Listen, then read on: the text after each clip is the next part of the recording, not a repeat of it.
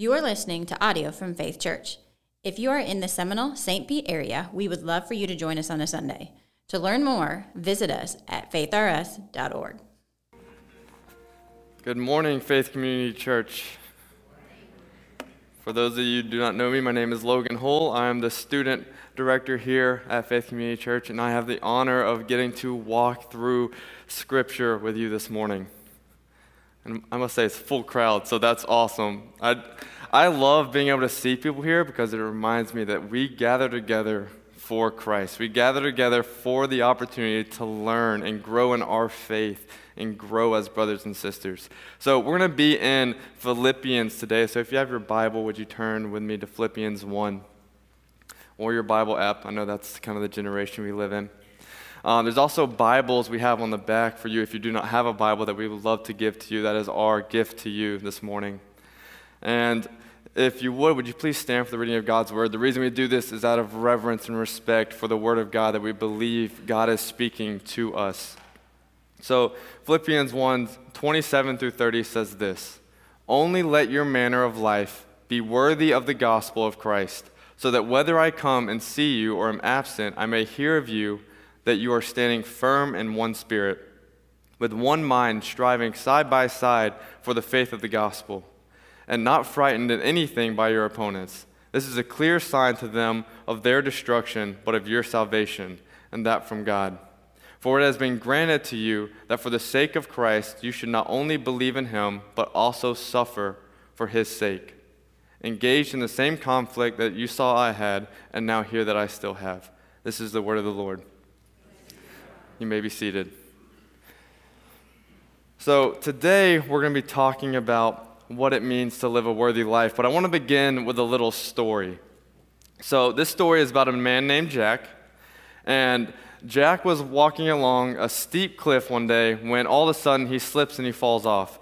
But as he's falling, he catches on to a branch that's hanging off the side of the cliff, only to look down in his horror and realize that there's thousands and thousands of feet until the ground is beneath him. And then he looks up, and there's no way he can climb back up this sheer rock face. So he starts crying out, Help, help, is anyone up there? Help, hoping that someone will hear him as they walk by. And then he yelled for hours, but no one heard him. He was about to give up, and then he heard a voice Jack, Jack, can you hear me? Yes, yes, I can, I can hear you. I'm down here. I can see you, Jack. Are you all right? Yes, but who are you, and where are you? I am the Lord, Jack. I am everywhere. The Lord, you mean God? Yes, Jack, that's me. God, please help me. I promise that if you get me down from here, I'll, I'll stop sinning. I'll be a really good person and I'll serve you the rest of the, my life. Lord, I promise that I'll do this if you save me. Easy on the promises, Jack, says the Lord. Let's just get you down from there and then we can talk. Now, here's what I want you to do listen carefully. I'll do anything, Lord, anything. Just, just tell me what to do. Okay, Jack, let go of the branch. What? I said, let go of the branch, Jack. Just trust me. Let go. There was a long pause. Finally, Jack yelled, Help, help, is anyone else up there? Help. And I read this because I feel like too often in our life we find ourselves in that same situation as Jack where we're hanging on to the last little bit of life that we feel like we control. And God's saying, No, just let it go. Just trust in me and, and I will save you. I will, I will protect you. And if you fall, I will catch you in my hands and I will guide you. But we still want to hold on and we say, no, th- there's got to be another way. I, don't, I don't know if I can trust you. So I'm going to hold on to this branch and then I'm going to cry out until someone else comes, expecting someone to come help. But God is right there saying, look, if you just let go of the branch and if you just fall and you let me catch you, that I will save you and I will protect you, and you will be comforted in my arms.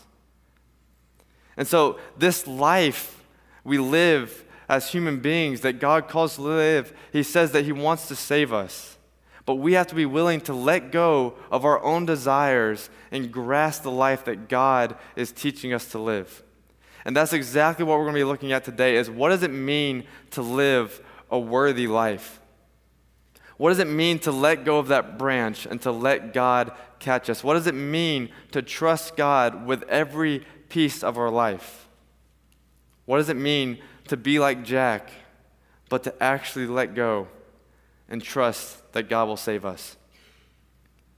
So today, we're looking through Philippians. And Philippians is interesting because it's a letter to the church of Philippi that Paul is writing. And this letter is a little different because Paul actually personally knows this church in Philippi. And this letter is one actually out of thankfulness. Why? Because Paul was imprisoned in Rome for sharing the gospel. And the church in Philippi sent a messenger, sent a man, Epaphroditus, to come and help Paul in his time of struggle, in his time of need. And they help get him out of prison and they help support him. And, and this is something that the church of Philippi is doing. So then Paul writes this letter back, gives it to Epaphroditus to come back to the Philippians and give them this letter of thankfulness, but also of encouragement to continue to grow in their faith. He's saying, Your faith's already there, but I want you to continue to grow. I want it to be real, and I want to say thank you for helping me. So this letter is personal. Paul actually knows this church in Philippi, and he actually knows these people. So, this letter he's writing is actually meaningful to those people in Philippi. And I want to start with there's three things that I think Paul is teaching us that, that we need to understand in order to live a worthy life. And the first one is that we need to be unified by Christ. It says, Only let your manner of life be worthy of the gospel of Christ, so that whether I come and see you or am, a- am absent, I may hear of you that you are standing firm in one spirit, with one mind striving side by side for the faith of the gospel. And what's happening right now is, is this is a posi- uh, kind of a transition in the letter. The letter starts with Paul giving his thanks and, acknowledging the church of Philippi, and then he starts with his own sufferings and own life that he's been living through. And then he's transitioning now into this period of where he is now speaking to the, the Philippians. He's saying, Now, look, I've already told you a little bit about my life. Now I'm going to speak directly to you, and this is how you can live a worthy life. And the first thing he says is, Only let your manner of life be worthy of the gospel of Christ. And this is actually something we were kind of going over with our youth group, and it's this idea of, of this manner of a worthy life. And it's this idea of if you were to wear a shirt, for example, that had God on it, or a Christian shirt that was representing, you know, Christianity or God or the Bible or something like that. You you had a shirt on it that had a Bible verse, let's say and you're walking around town, if, if you know you're wearing a shirt that's representing God, I would hope that you would be a little more self aware of the things you say and how you act so that you understand that you're representing God. And I feel like that's often is, is how we act. If, if I have a shirt that says, you know, I, I created a shirt a few years ago and it says always only God on the back. And when I wear that shirt, I'm thinking, man, I'm saying I always only serve God. And if I wear that shirt, I hope I'm not going and acting in such a way that someone's like, man, if that's what it looks like to serve God, I don't want any part of it. I want to be serving God so they understand this is what it looks like to, to serve God. This is what it looks like to be a Christian. And, and I want to know what does that mean? I want to be a part of that. And that's what I hope uh, we would act like if we're wearing a shirt that represents that. In the same aspect, when I went to Covenant College and I played tennis there, our coach set us down in the, in the beginning of the year and he goes, I want you to understand this that right now, when you step on that court and when you go to play a match, you're wearing a covenant tennis shirt.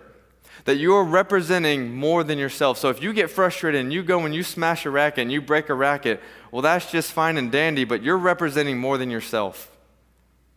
So if you're okay with knowing that you're representing the school when you break that racket and when you act like that, then you go ahead, but it is not a good look for us and you may never play again. And so this is, there was a lot of pressure to, reflect this idea of what it looks like to be a part of the covenant tennis team. Because covenant's motto is in all things Christ preeminent. So you see that we're not only supposed to be reflecting covenant's tennis team when we step on the court, but we're reflecting the college. And the college is supposed to be reflecting Christ. So when we step on that court, we represent a lot more than just ourselves and that match we're playing. And that's what our coach was getting at. He was saying, Look, you represent Christ when you're on the court. So I hope that you can play and act in a manner that is worthy and loving and glorifying Christ. And so this is exactly what we're seeing right here is that I say this because if we walk out in town and we're wearing a shirt, or maybe we put the faith community sticker on the back of our car, we hope we act in a way that represents Christ so that others don't look down because we're representing God in that time. But Paul's actually saying to the church of Philippi, look, only let your manner be, of life be worthy of the gospel of Christ. He says, so whether I come and see you or I'm absent, I may hear of you. He's saying that whether he's there or whether he's not, he hopes that they are living a life worthy of the gospel, whether Paul's actually present to hold him accountable to it or whether he's just hearing about it. He hopes that they are living this life, whether Paul's there or not.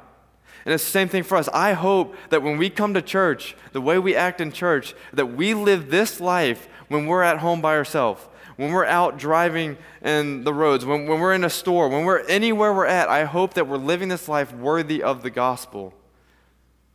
Because we can't just come to church and in our connection groups and our classes, and, and then that's where we, we look like we're a Christian. But then elsewhere, we're not actually living a life worthy of the gospel. Because Paul is saying, whether I'm there or whether I'm not, my prayer is that you, Philippians, that you are living a life worthy of the gospel.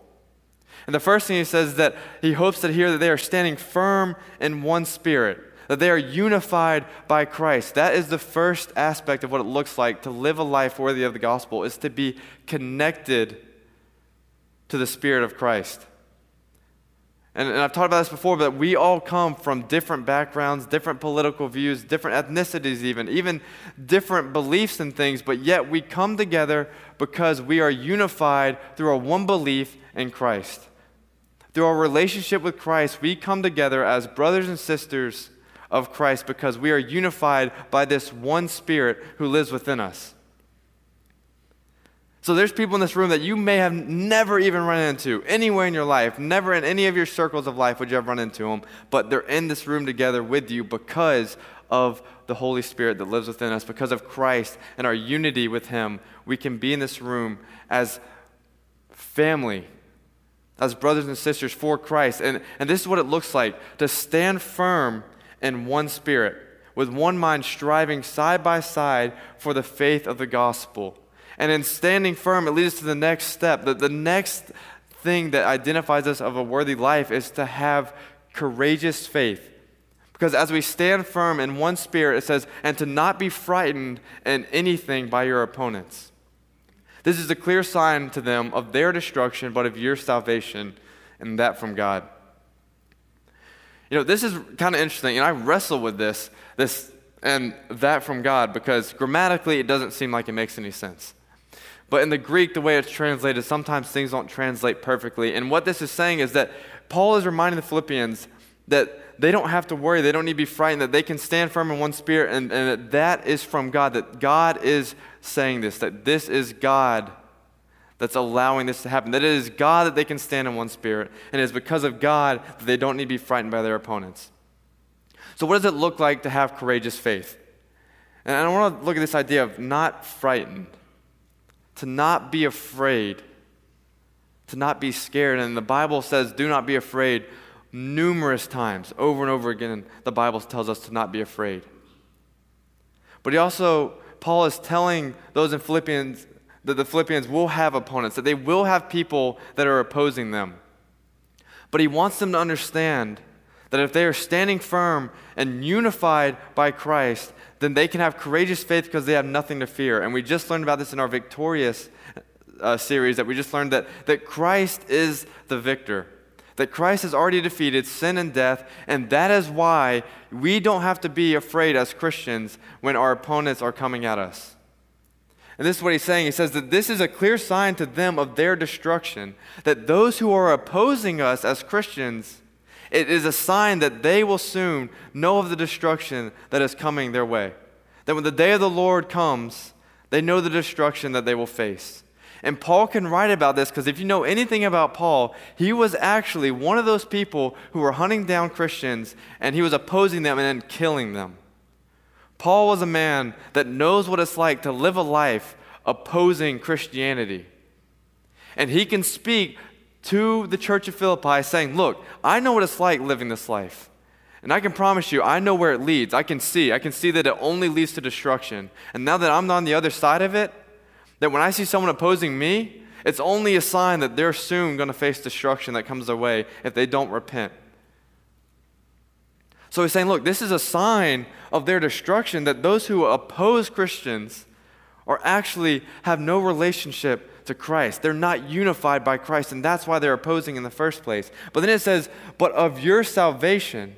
It's a clear sign of your salvation. Brothers and sisters, that when we have opposition, it's a clear sign of our salvation because we know that we belong to Christ. And it's this idea that our citizenship is not of this world, but it's with God.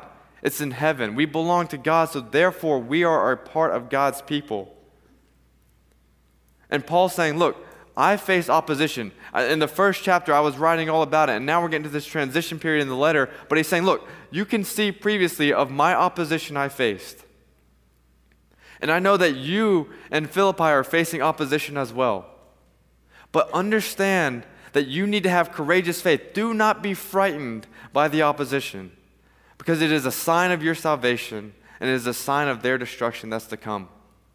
God has already defeated sin and death, so you don't need to be afraid, because they can't do anything to harm you, to separate you from the love of God. And it, it brings me up on this idea of if you were to build a house, and you laid this really nice foundation and these four brick walls and you had hurricane proof windows and you had this brand new roof and, and, and then you're feeling good. You're watching a movie at your house and you are sitting there and you feel completely fine. So when the storm starts to come you see the weather app and you see that there's a heavy storm coming. The winds start to blow the rain starts to come thunder lightning all the whole 10 nine, the whole 10 yards whatever it's all coming. But what happens? You can sit there and watch your movie and know that you're going to be there in the same place doing the same thing after the storm passes because you're going to be perfectly fine. You know, there's certain type of people with storms. There's one when the storm comes, they get really scared and you know they're afraid that they're not going to make it out. And then there's the other end of the spectrum where someone's sleeping, the storm comes, and they wake up, they're like, "There was a tornado." Yeah, there's like two different spectrums. But I think that you can actually kind of create that spectrum of safety if you live in a place where you can trust in the structure and the foundation on which that house is built. But if you go and you're living on a little tiki hut out in the beach, and you know your walls are made out of some sticks and twigs and your roof is some palm leaves and then you're sitting in there and the wind starts to blow and the thunder and lightning and everything then first off i'm running. I ain't sitting in that little tiki hut while this storm's coming. But if you're in that tiki hut you're probably going to be afraid. You're going to fear what's going to come because you don't trust that structure to protect you. You don't trust that founda- foundation to stand firm and see, this is what happens to us as Christians if we aren't fully resting and trusting in the foundation that is in Christ. That we are unified through Christ. It is Christ who gives us strength, and it is through Christ that we are unified together. So when we face opposition, we can stand firm and we don't have to be afraid. Why? Because if you can stand in a house and trust that when the storm passes by, you're safe, then you can stand firm in Christ, trusting that when opposition comes your way in this world, it has nothing on the power of God. God has already defeated sin and death, taken it down, defeated it, rose again three days later, and we can trust that we belong to Him. And because of that, we don't have to fear when opposition comes our way. So, first, we're unified by Christ. That is what it looks like to have the first step of living a life worthy of the gospel. And, and the next thing is to have courageous faith, which leads us to the third point a gift of salvation and suffering. And this one's pretty interesting because, of course, we understand this gift of salvation, but why would I say that there's a gift of suffering? How can that be a gift? And before we even begin, I want us to understand that this idea of suffering isn't just suffering that exists in the world, but it's a specific suffering that is for Christ. Paul writes this He says, For it has been granted to you that for the sake of Christ you should not only believe in him, but also suffer for his sake. engaged in the same conflict that you saw I had, and now hear that I still have. For it has been granted to you, it has been gifted to you, given to you for the sake of Christ that you should believe in him. I want to stay on that real quick. The gift of salvation. The idea here is that we cannot earn our salvation. That, that if we are to brag and boast about ourselves because we're saved, that is wrong because we didn't do anything to earn that salvation. So if we think we're better than someone else, say, oh, look, but my life, I'm not committing those sins. I, if you put my life next to yours, I look like I'm up here and you're down here. But, but why will we ever do that? Because it is not our gift to boast about in the first place because we didn't do anything to earn our salvation. So please hear me, brothers and sisters, that, that Salvation is a gift, it is a blessing from God that He has allowed us to be saved and sanctified from our sins. So we can't boast in ourselves. No, we can boast in God because He is the one that has given us this gift of salvation. And he goes on, he says, It has been granted to you for the sake of Christ that you should not only believe in Him, but also suffer for His sake. This idea of salvation and suffering it's not either or, but it's a both and. That you cannot believe in Christ and be saved and not suffer for Him. You cannot suffer for Christ if you don't believe in Him. And this was kind of a wake up call for me when I was studying through the scripture. And, and, the coolest thing is when I'm preparing a sermon, is just seeing what God can teach me because I can't teach you anything unless God first teaches it to me. So I love diving into scripture. And this week, what God was like really hammering into me was you cannot say that you're a Christian and if you do not experience suffering for my name's sake. You cannot claim that, yes, I am a Christian, but yet I do not suffer for Christ. And that is something that was kind of blowing my mind because I'm like, that is a hard truth to wrestle with. That, you know, we, I need to look in the mirror. We need to look in the mirror. Are, are we suffering for Christ? And if we're not, where is our faith? Because to have faith and to be saved is to suffer for Christ. Because you see that previously we learned that those who oppose Christ, it is showing their separation from God. They're only opposing Christianity because they are not a part of it. But when we suffer, we can rejoice, and it is a gift because it is affirmation of our salvation. If you want to know whether or not you're saved, just reflect in your life and wrestle with Am I suffering for His name's sake? Because if you suffer for Christ, it is affirmation that you are also saved and you're in relationship with Christ. But if you are not suffering for His name's sake, then I would ask you, where is your faith? Where is your faith? Because let me put it this way I'm from Atlanta, so of course, hard to say, but I'm a Falcons fan. And any, any sports team in Atlanta, they just they can't ever win. It's fine. But here's what's happening. So I'm a Falcons fan, and say I come down to a Tampa Bay game, right? So I'm going down, and, and it's a home game for Tampa Bay. They're playing the Falcons, and I sit there and I buy a ticket. I go by myself. I'm probably going to end up in a section where I'm like surrounded by a sea of Tampa Bay fans, right? So if I'm sitting there and I'm in my you know Falcons jersey, I even got like a little hat with a falcon on it, and just fully supporting with like the the hat with the water thing too, you know, just like all crazy like. Well, if the Falcons, you know, Tom Brady throws a throw, Falcons intercept it, run it back, score touchdown. I'm cheering. I'm like, yeah, let's go, Falcons, let's go. And then everyone else is booing at me, yelling at me, maybe throwing their popcorn at me. And they're like, man, get out of here. The Falcons are terrible. We're to come back and we're to beat you. Well, then this is just a little, like, this is crazy. I know. You're probably like, where are you going with this? Well, listen. That just because I'm wearing a Falcons jersey and that I'm associated and supporting this Falcons team. I am getting booed and all this stuff and yelled at because they are opposing me because their opponent to the Tampa Bay is the Falcons that day. And they're only yelling at me because I am in relationship to this team because I'm supporting them. But if I'm sitting in the midst of them wearing a Tampa Bay jersey and they throw interception and I'm like, oh man, why would they oppose me, right? They're not going to because I don't look any different than them. They have no reason to. I, they, they have no reason to oppose me if my life looks just like theirs. And this is exactly what I'm getting at is that us as Christians, that when you suffer for the gospel, it shows you that you are set apart for Christ. You are holy in God's eyes because to be holy is to be set apart, and to be set apart from this world is where you're going to face opposition. And, and, Paul really wants the church of Philippi to understand this. And he says, Look, you're engaged in the same conflict that you saw I had, and now here that I still had. I still have. Paul is saying, Look, you're not alone in this. I suffer for the gospel as well. And, and you're suffering for the gospel if your salvation is there. But if we're all unified by Christ, the reason this applies to us is because we as Christians are unified to the same Christ that Paul and the church of Philippi were at during this time. Therefore, if we face opposition and suffering just like Paul did, just like the church of Philippi did, then we also are having affirmation of our faith.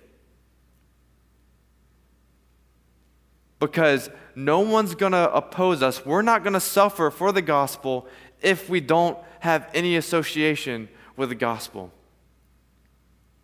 And it's this idea that, that Christianity is not something that you can kind of be half in, half out on.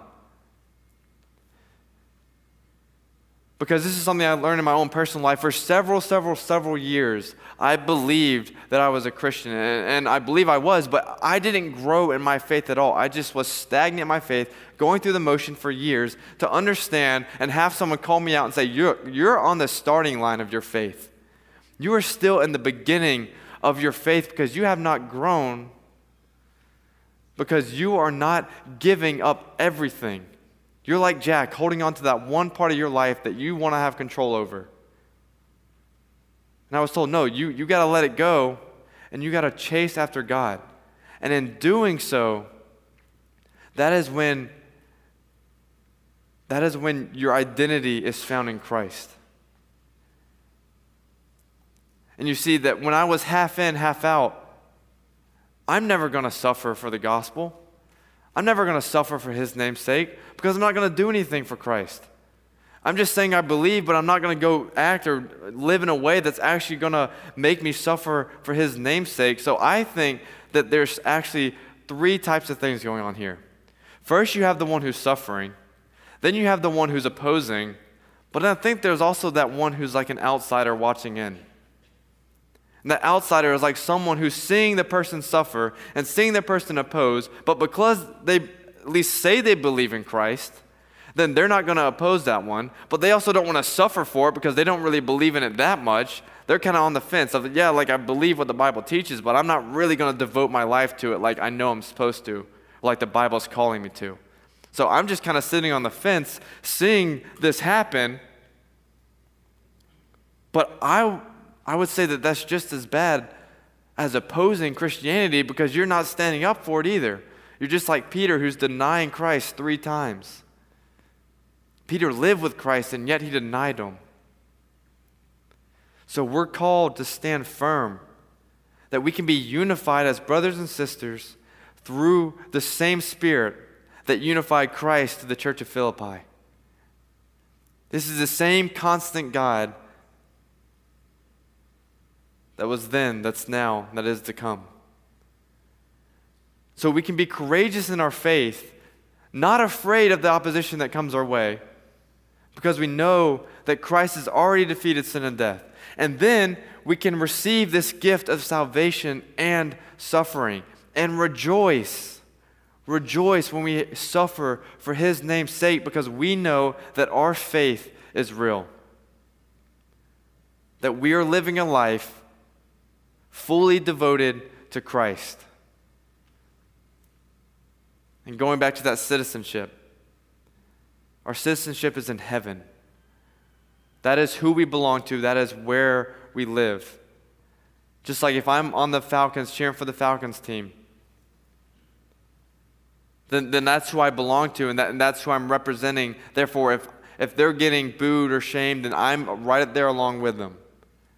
And, and if I belong to Christ, If I'm facing opposition, it's because Christ also faced opposition. It's, it's nothing new that Christ says that I have suffered in this life. And if you want to be like me, then you also have to suffer for my name's sake. Because the world does not like Christianity. I'm going to say it again the world does not like Christianity. So if you want to be a part and be a real Christian, understand that there is opposition that comes your way because the world does not like Christianity.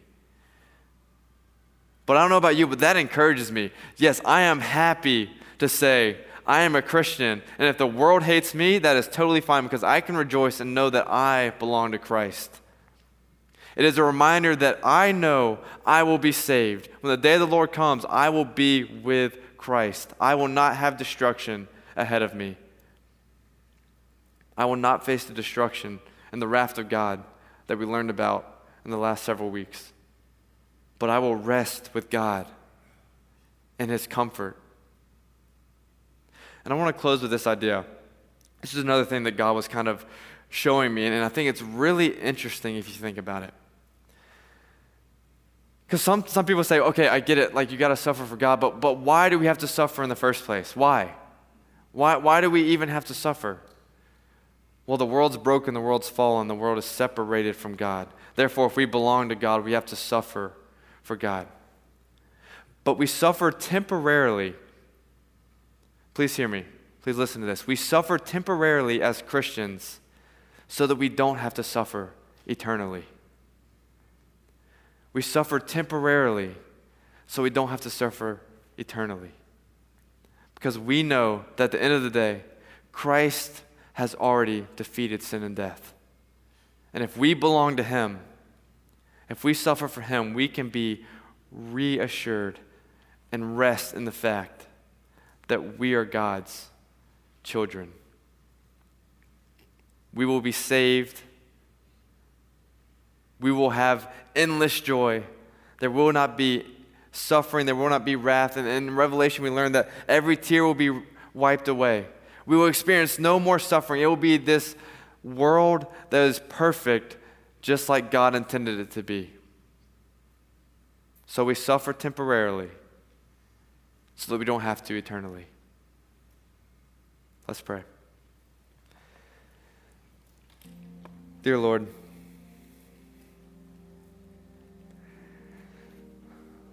Lord, I pray that,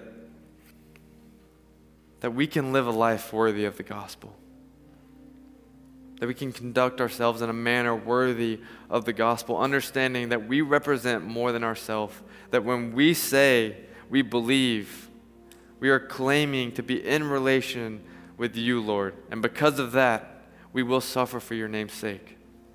But Lord, I pray that we can be bold and have courageous faith, not being afraid of opposition that comes our way, but looking forward to the opposition so that it can be a testimony that it can be a tool used to share the gospel and to share your love, Lord.